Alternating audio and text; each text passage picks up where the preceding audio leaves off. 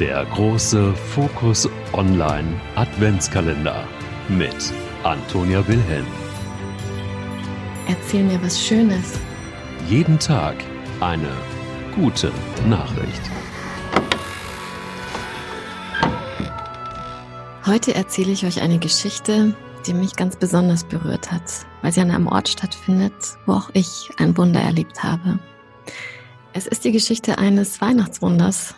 Für mich ist es jedenfalls eins, denn es geht um Ärzte, die einer Mama und ihrem Baby in allerletzter Sekunde das Leben gerettet haben. Ist es Zufall, Schicksal oder Glück? Egal wie man es nennen mag, Fakt ist, Martina hat vor zwei Wochen ganz schön tief in die Wundertüte des Universums gegriffen und dabei nicht nur einen Schutzengel gehabt. Um genau zu sein, waren es sechs. Ein ganzes Team aus Herzchirurgen, Anästhesisten und Gynäkologen. Über fünf Stunden haben die Mediziner am Münchner Klinikum Großhadern um das Leben der Schwangeren gekämpft und dabei einem gesunden Mädchen auf die Welt geholfen. Es ist früh am Morgen, als Martina plötzlich einen stechenden Schmerz zwischen ihren Schulterblättern spürt. Dann wird der 40-Jährigen schwarz vor Augen.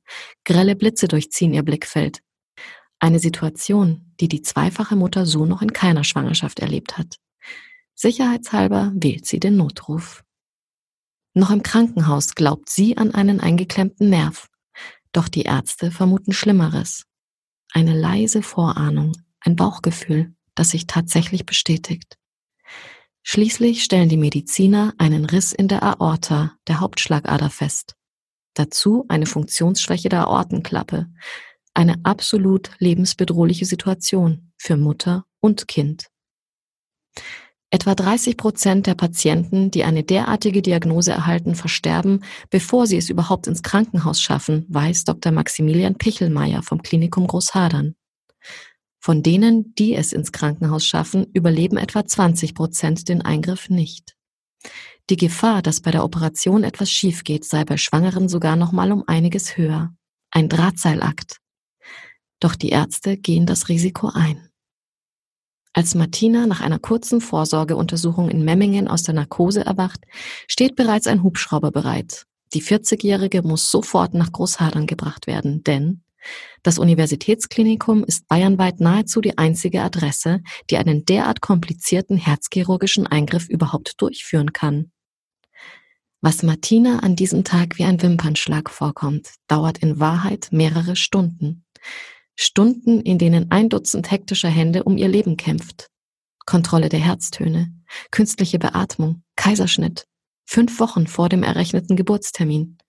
Danach kann die zweite Operation beginnen. Und mit ihr ein Wettlauf gegen die Zeit.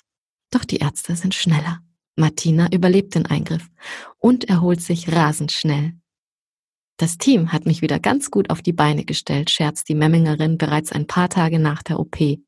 Neben ihr liegt, liebevoll in eine kuschelige Decke gepackt, die kleine Mila, 2,8 Kilogramm schwer und genau wie ihre Mama eine echte Kämpferin.